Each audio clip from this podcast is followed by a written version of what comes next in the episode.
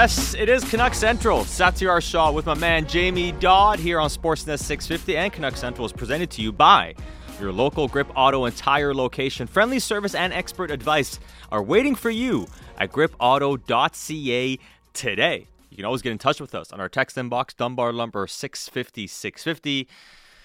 And a lot to get to when it comes to your Vancouver Canucks. Never a shortage shortage of conversations and topics to be had around the Canucks, and of course, Boudreau's future has been discussed quite extensively uh, the past few days or so, and that's not really somewhere we're going today.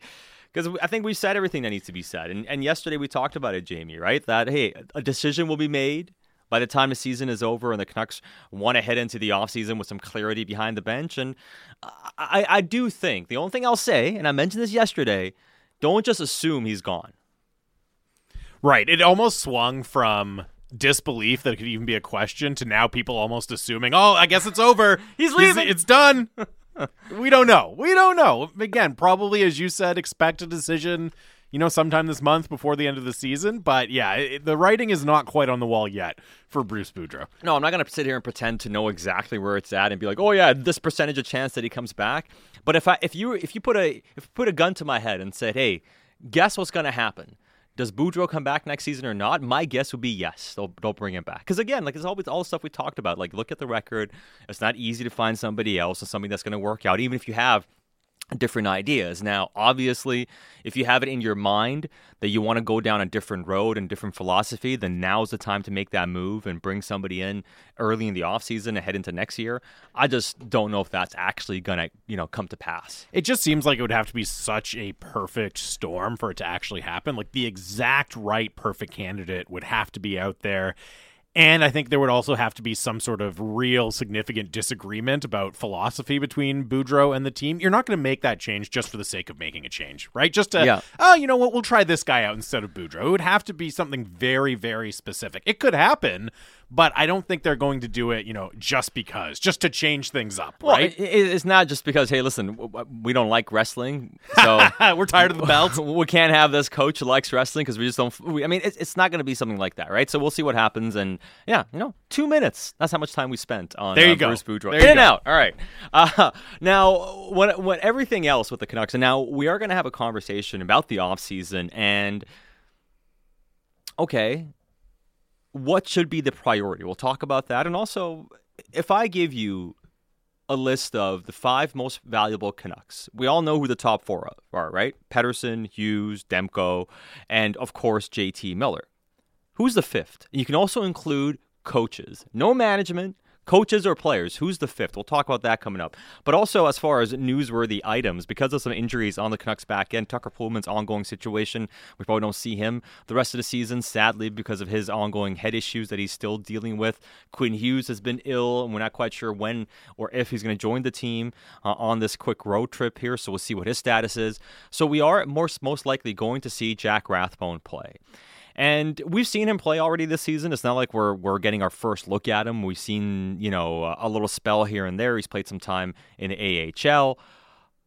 But this regime hasn't seen him play an NHL game. Bruce Boudreau hasn't seen him play an NHL game. And let's assume for a moment Boudreau is coming back. How instructive can the ice time that Rathbone gets here be for him and the organization? Well, it's going to be really interesting to see not just how he looks playing under Bruce Boudreau for the first time, right? And playing in a bit of a new system, perhaps given different responsibilities, asked to do some different things, but also just to see what kind of difference the seasoning in the AHL made for Jack Rathbone. Because I, I know he's been in and out with injuries and COVID, but he's spent a long continuous chunk of time now playing for the Abbotsford Canucks, mm-hmm. and you hope to see some of that development away from the puck in his own end. You know, there's not a lot of question about what he can do offensively. I, I know he didn't necessarily get the bounces to really rack up numbers uh, when he was up to start the season, but you could tell he was doing a lot of good things with the puck to drive offense for his team. The questions, of course, are coming in his own end. So it's not as if he has to come back from the AHL and all of a sudden be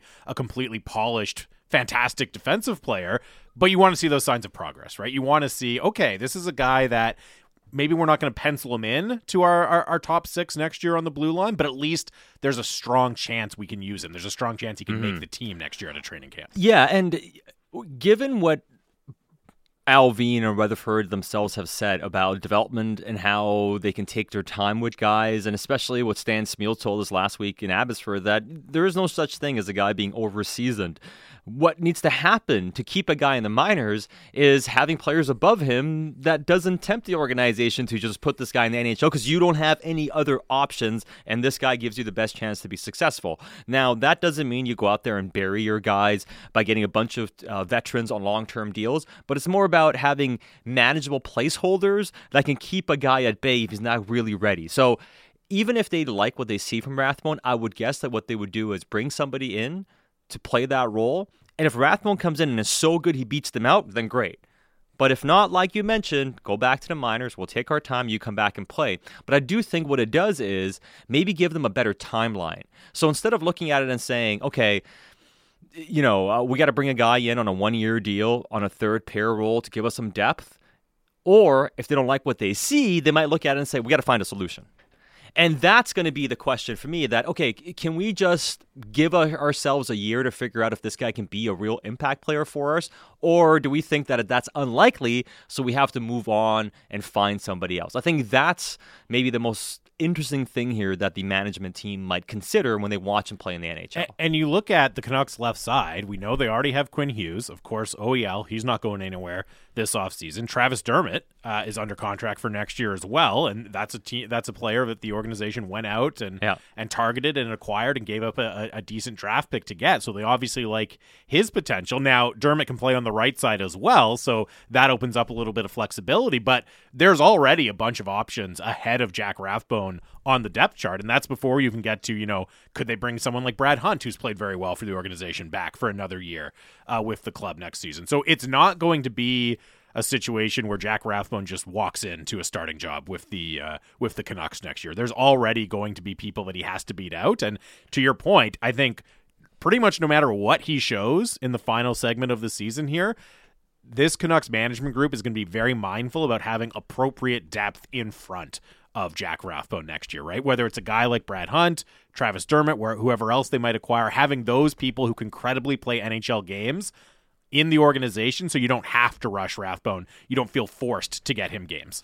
Right. And that's going to be the big big I think issue they they deal with here watching Jack Rathbone play. And you know, like somebody mentioned on our text inbox 650 650 Rathbone's game might be better suited under Boudreau than Green is an unsigned or Ross in Richmond who brought that point up. And we'll see ultimately, but based on how they want to play in the quick ups, it does play into Jack Rathbone's skill set and his abilities and it could really work out for him in that sense, right? So I think it would be instructive, yeah, again, to see him, especially under Boudreau. And, and if you are bringing him back next season, I think you do want to see how that player could potentially fit in, not just you know, this season and next year, but long term.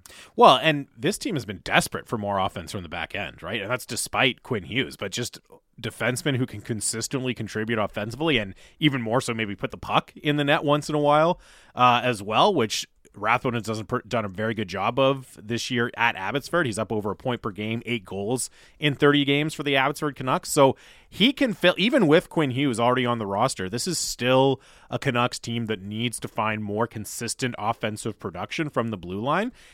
From that standpoint, you know, he has a skill set that can work with the Canucks that they need, but he also has to show, as we've been saying, that he's made those improvements in the defensive end and that he can beat out some of the other credible options they have. Right, and and that's the thing. And how many of those options on the back end are actually going to be here next season too. And that kind of leads us into the off-season priorities for this team. I think it's very obvious. The number one priority for this team is clearing cap space. So that's the number one priority. They've come out and said it. Stan Smyl said it last week too. And unprompted, he brought up, he's like, what we got to do this offseason is find a way to clear cap space. That's the biggest thing we have to do this offseason. So it's, it's the central theme of what they're doing.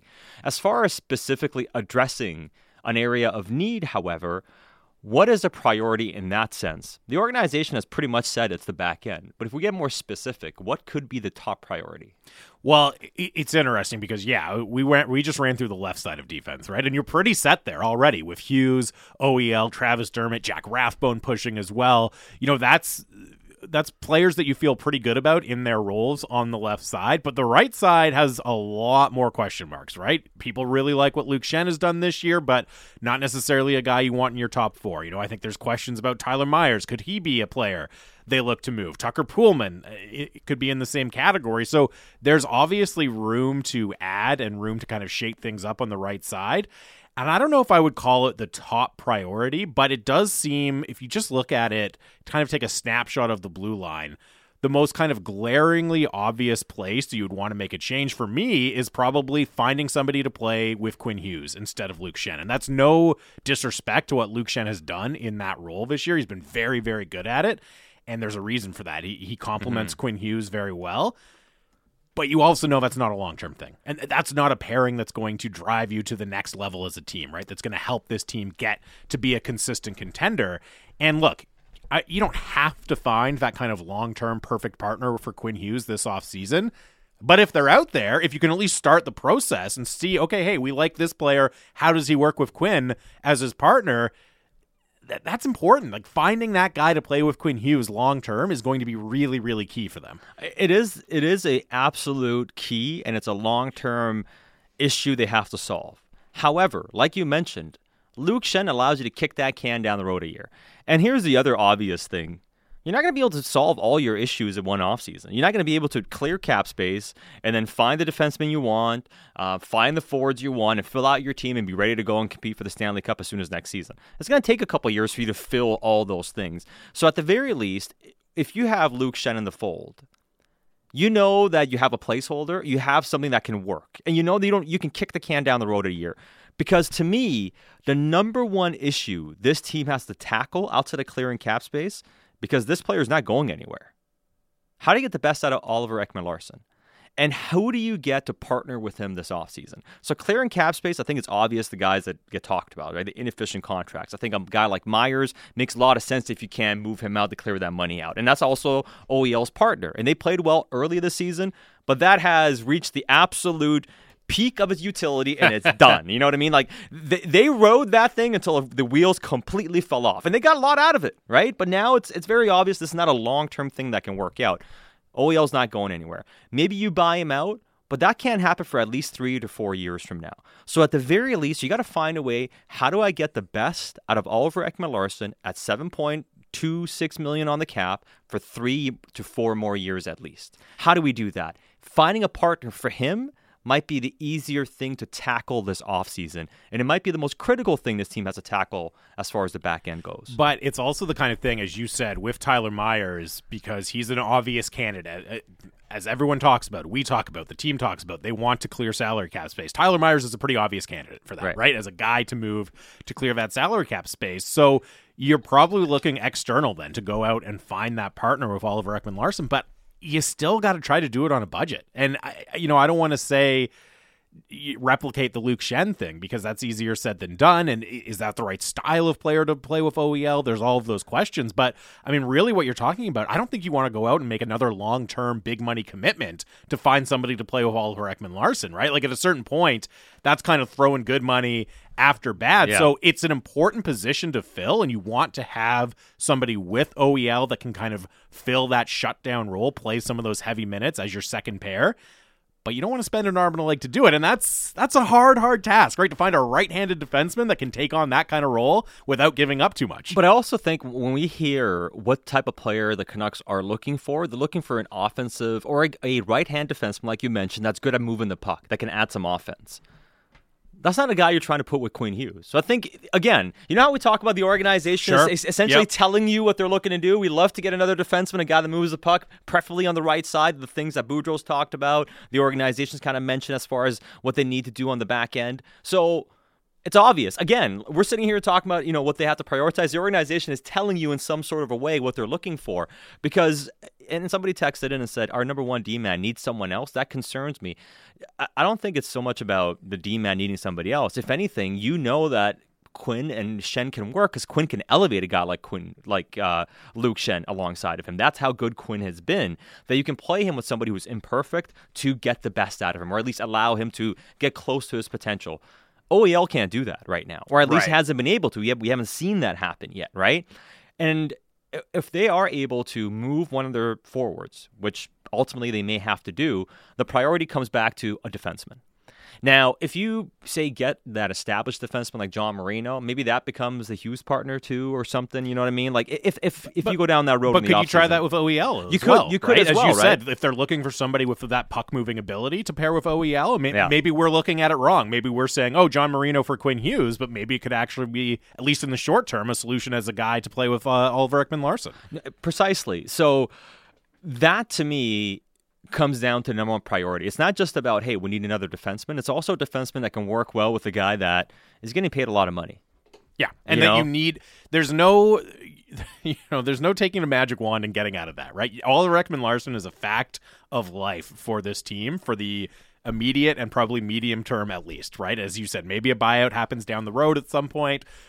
Who knows? But for right now, he is a fact of life for the Canucks, and you have he's going to be in your top four, and you have to find a way to get the most out of him. Just to the the texter who said, you know, it concerns him that our number one D man needs somebody else to play with. Look, as you said, Quinn Hughes can get the most out of a player like Luke Schenn, but I think we all know in the ideal version of this team, Quinn Hughes has a better partner to play with, mm-hmm. right? Like you still have to find a decent partner for Yeah. them to play with. It's not just, oh, you're a number one defenseman.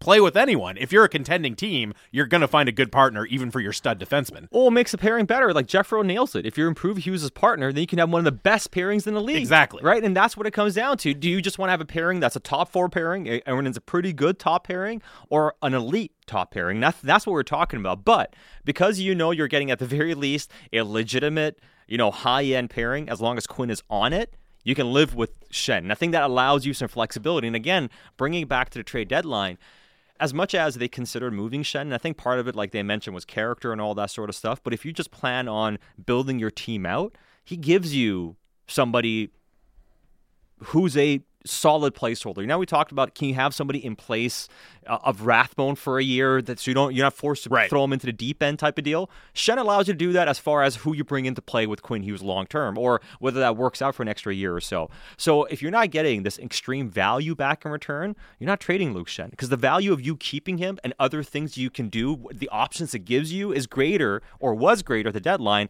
than trading him for a second round pick or a third round pick or whatever the offer was. And the Canucks are just still in that po- point where they only have so many efficient contracts, right? They don't. They only have so many guys who are clearly outpaying their contracts and giving you that surplus value. And Luke Schenn's one of those guys, right? As a guy who's making eight hundred fifty thousand, who's playing on your top pairing with your best defenseman and doing it credibly, that's tremendous value. The Canucks just don't have a lot of those players. So for them to give up on one, as you said, you know, they're not. They're not in a position where they can trade Luke Schenn and then go out and easily spend you know two and a half three million to replace him. They don't have that kind of cap room right now. Right. And, you know, and I see other people kind of talking about Quinn, ultimately, what is his potential and everything like that. Pronger's name comes up. And, and I think here's the separation. And I think it's fine for you to want Quinn Hughes to become a Hall of Famer, one of the best defensemen of all time.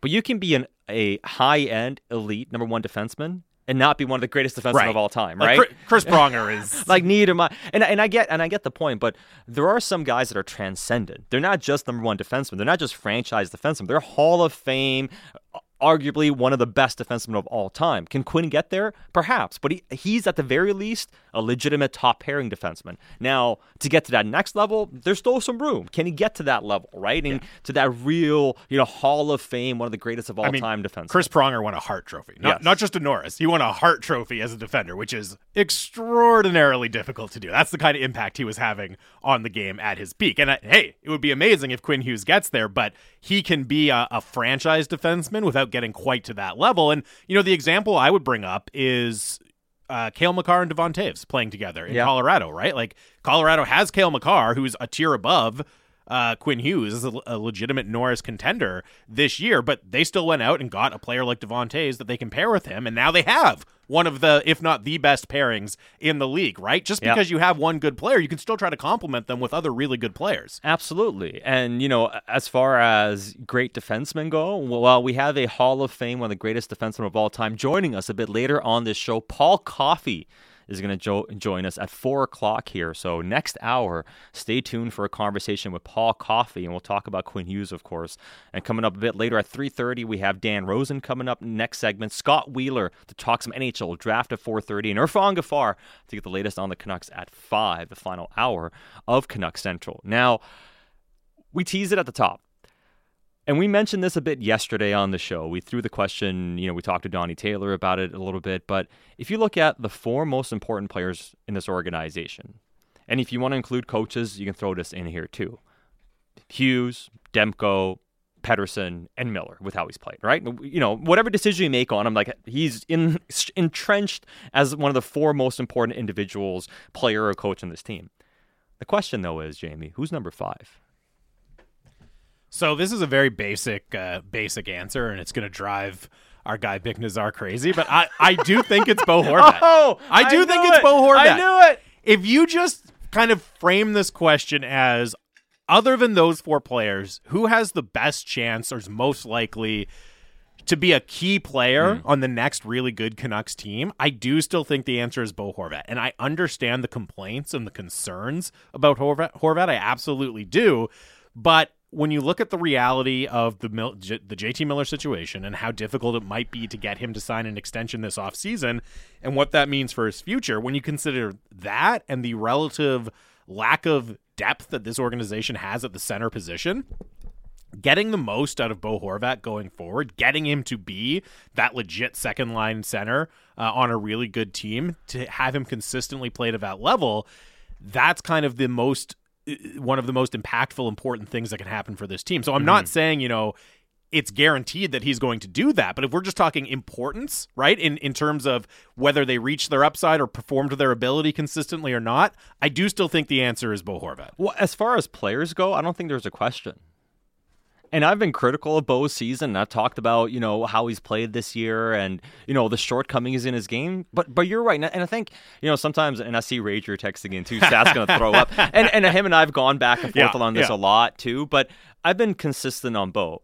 I hate going to extremes, but I've been like, he's not as good as some people think he is. But now it's shifting to the yes. point. It's like he's not as bad as people are making him out and to I be either. The reason that people are critical of Bo Horvat is because he's important to the team. He right? is. It's because well, you his, want more. Yes, and when you're capped, I think it's fine to expect more.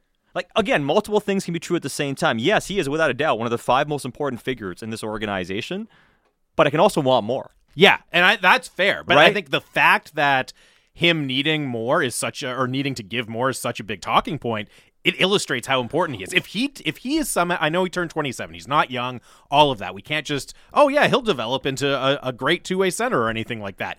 But if he does find a way to round out his game a little bit more, that's massive, massive for the Canucks. So again, in terms of importance, the impact he could potentially have I think it's Bo Horvat. Well, and as far as overall valuation goes, too, Bo Horvat has more value than any other player not in the top four we just mentioned, right? Like he has more value than Boeser, he has more value, value, value than Garland, he has more value than Hoglander and Podkolzin.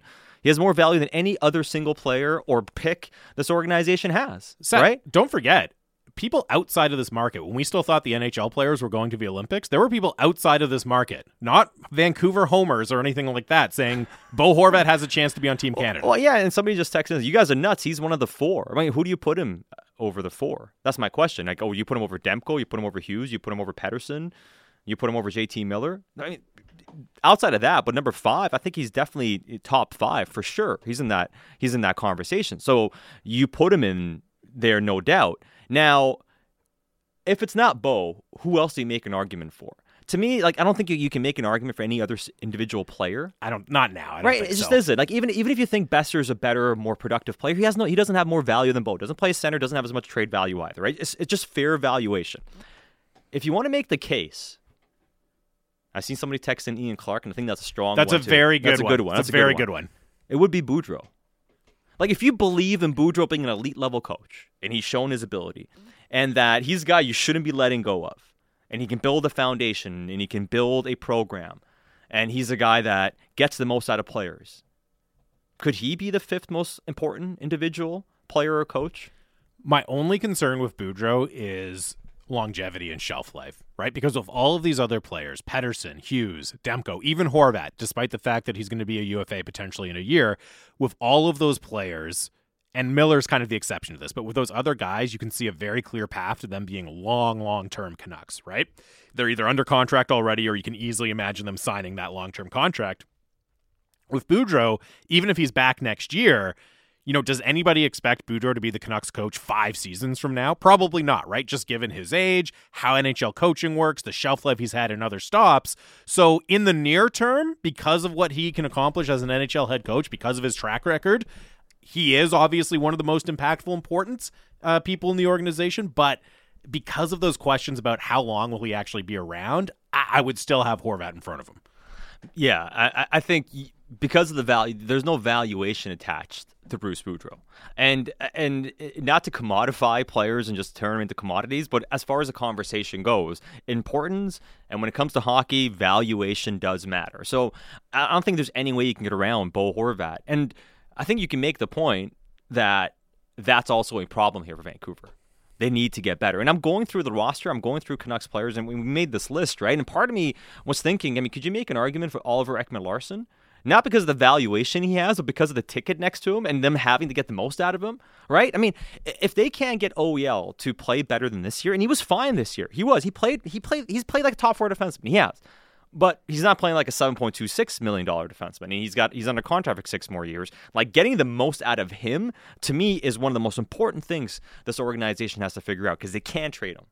But you're right. Beyond that, you start going through the list of players, and okay, Boeser if he can regain some of his form, but I mean you know, Brock Boeser on a Stanley Cup team, he's probably your fourth or fifth best forward, right? Something like that. You kind of go down the list. Connor Garland, you know, Podkolzin, okay, great potential, but to put to elevate him into with the rest of those players is really just kind of wishing. At this point, you're right. There's not a lot of depth in terms of guys you can look at and say that's going to be a long term impactful player for the team or impactful piece for the Canucks. Yeah, no doubt about that. All right, keep your thoughts coming in to our text inbox 650 650 lively text coming in. I love it. Keep those coming in. Um, we are going to continue the conversation with the Canucks throughout the show here, and we have Dan Rosen joining us on the other side as Canucks Central continues on Sportsnet 650.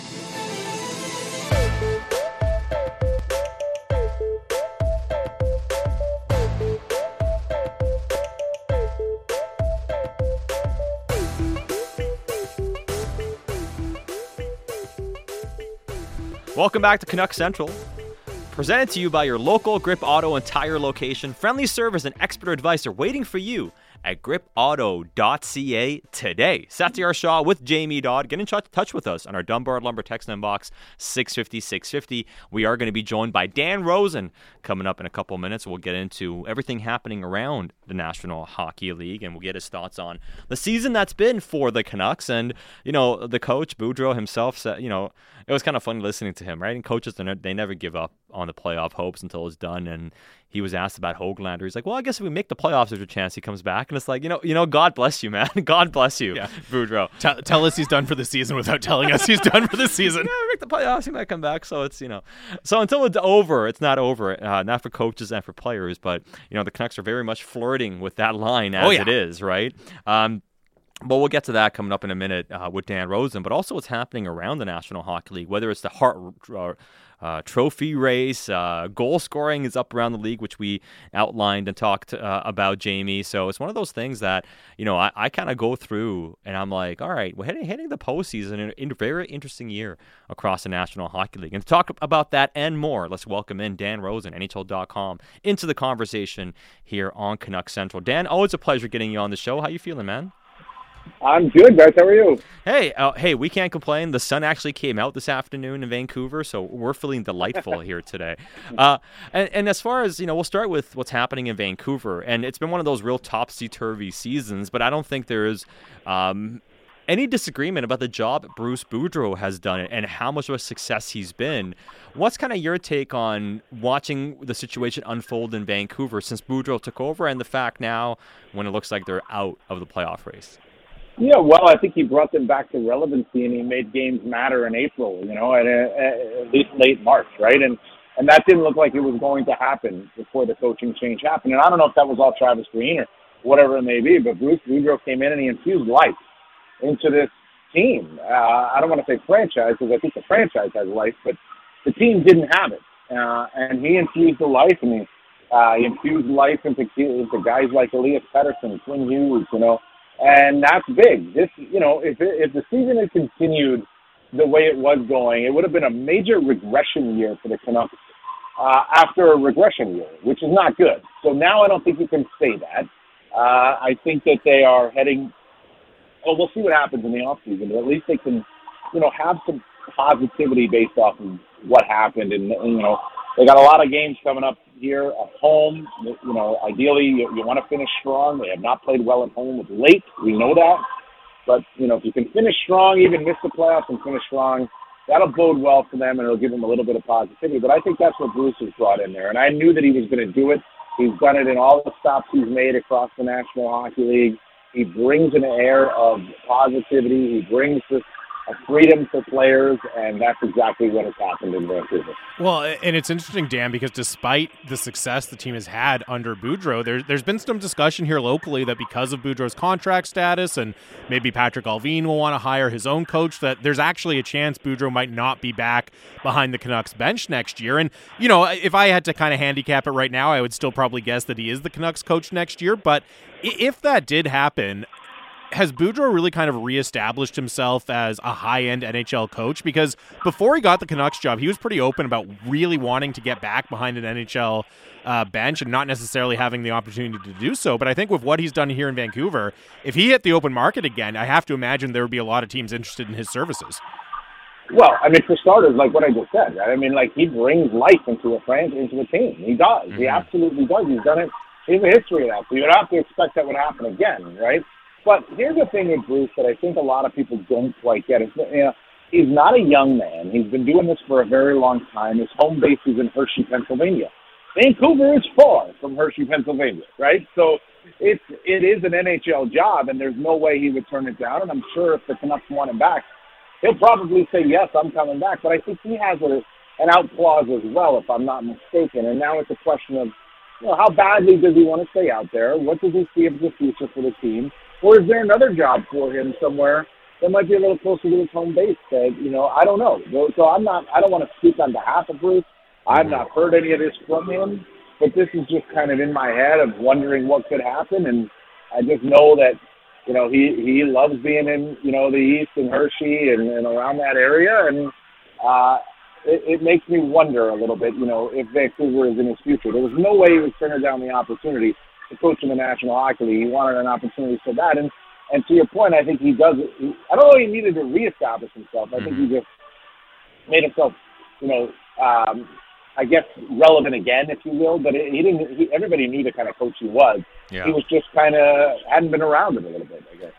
Which contender do you think has a head coach under the most pressure heading into the postseason? We know probably Sheldon Keefe with the Leafs, of course, but is there another coach with a contender you look at and wonder about? And obviously, they might be looking for a veteran coach in the offseason. Ooh, a contender that could be looking for a veteran coach. That's a good question. Because I mean, it could be uh, Vegas too with DeBoer. Everything's kind of happened depending on what happens with them, right? Yeah, I guess it could be there. I mean, how much do you take into account the injury situation in Vegas? I mean, I don't know how much better of a job anybody could have done there with the injury and the turnover that they've had and uh, trying to work in a star player like Jack Eichel around all those injuries. You know, a, a job that I look at and I wonder it's not a contender now is what what are the Philadelphia Flyers going to do? Yeah. Right? I mean, and you think about Bruce Boudreau, Philadelphia, Hershey. I mean, we're, we're, we're basically neighbors there. You know, I mean, they're basically you know uh, it's as close as you can get, I think, uh, in the league. Maybe I'm mistaken with Pittsburgh geographically. I'm not sure. But uh, what are the Flyers going to do uh, at the end of the season? I don't know if that's Mike Yeo's job or if they go out and do a search. And oh, by the way, Chuck Fletcher has already hired Bruce a, a one one time already. You know. Well, and Philadelphia is interesting as well, Dan, because not just from a coaching perspective, but they were not expecting to have the season that they ended up having this year, to put it lightly. But they also don't seem like they're ready to embrace a full-on rebuild. And I wonder, just from a from a player personnel perspective as well. And look, not to make all, all these ties between the Canucks and the Flyers, but you know, obviously the JT Miller situation is one that's uh, constantly on the front burner here in Vancouver as well. And if you just kind of start to think about, okay, which teams could want to make a splash of some sort in the off season, I wonder if Philadelphia is going to be high on that list just because of how disappointing their year was. The Philadelphia Flyers are not a team that's going to say go sports and for a rebuild. That ain't happening, right? So I, I agree with you that J.T. Miller could be an option there. Brock Boeser could be an option there. There's other guys, obviously, but you know, to keep it in your market, those two guys could certainly be. Uh, you know, J.T. Miller, another guy. He's from Pittsburgh, so he's not that far away. You know, not that guys go to play near their home base all the time, but it does make sense. He he could go in. He could play multiple positions. He, you know, um, I know he's he has a relationship there with some of the players already. He did play with Kevin Hayes in New York. Uh, so you know, there's there's it's interesting for sure. I don't think the Flyers are going to go quietly this off season. They need a retool. There's no question about it.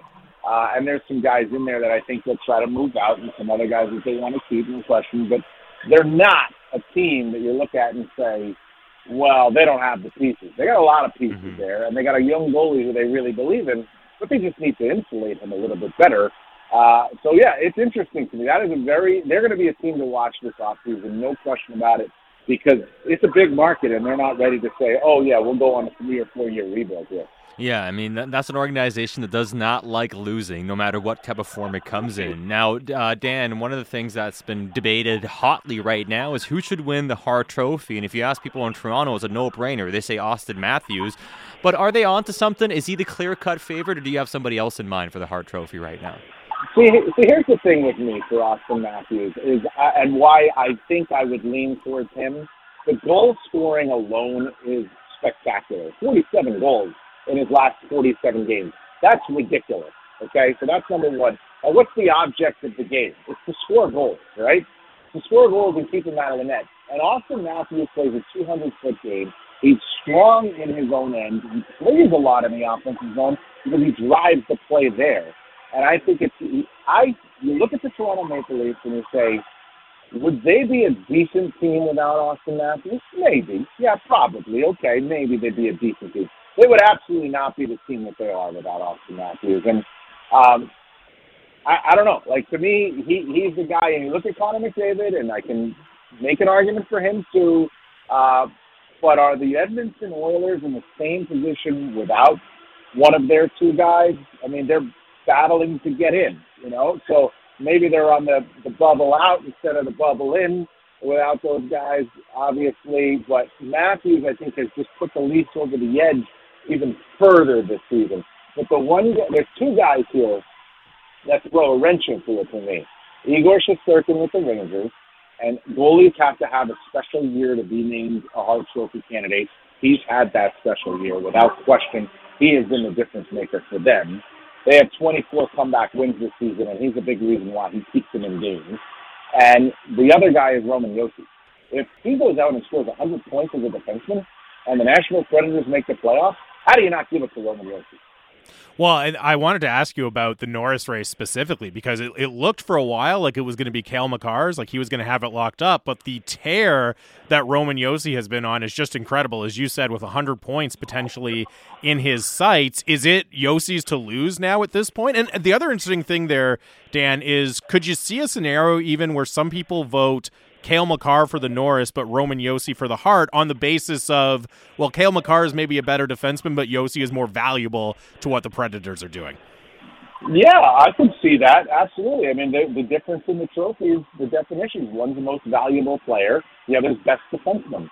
It doesn't mean to be the most valuable player, you don't have to be the best player. You have to be the most valuable to your team. Uh, but I mean, you ask me for the Norris Trophy. I, for the longest time it has been Cale Makar, but Roman Josi has sped past him, I think, because it's not a small sample size that he's lighting it up. This is a long time now. And, and let's be honest, I mean, Cale Makar has Nathan MacKinnon and Nico Rantanen, and for a while they had Gabe Landeskog. He's got Devon Toews with him, too. Roman Josi, uh, yes, Duchene's having a good year. Yeah, he's Johansen, and, and Forsberg's obviously terrific, but – uh, Roman Josi is a little bit more on an island than Cale Makar is, uh, judging by who they play with.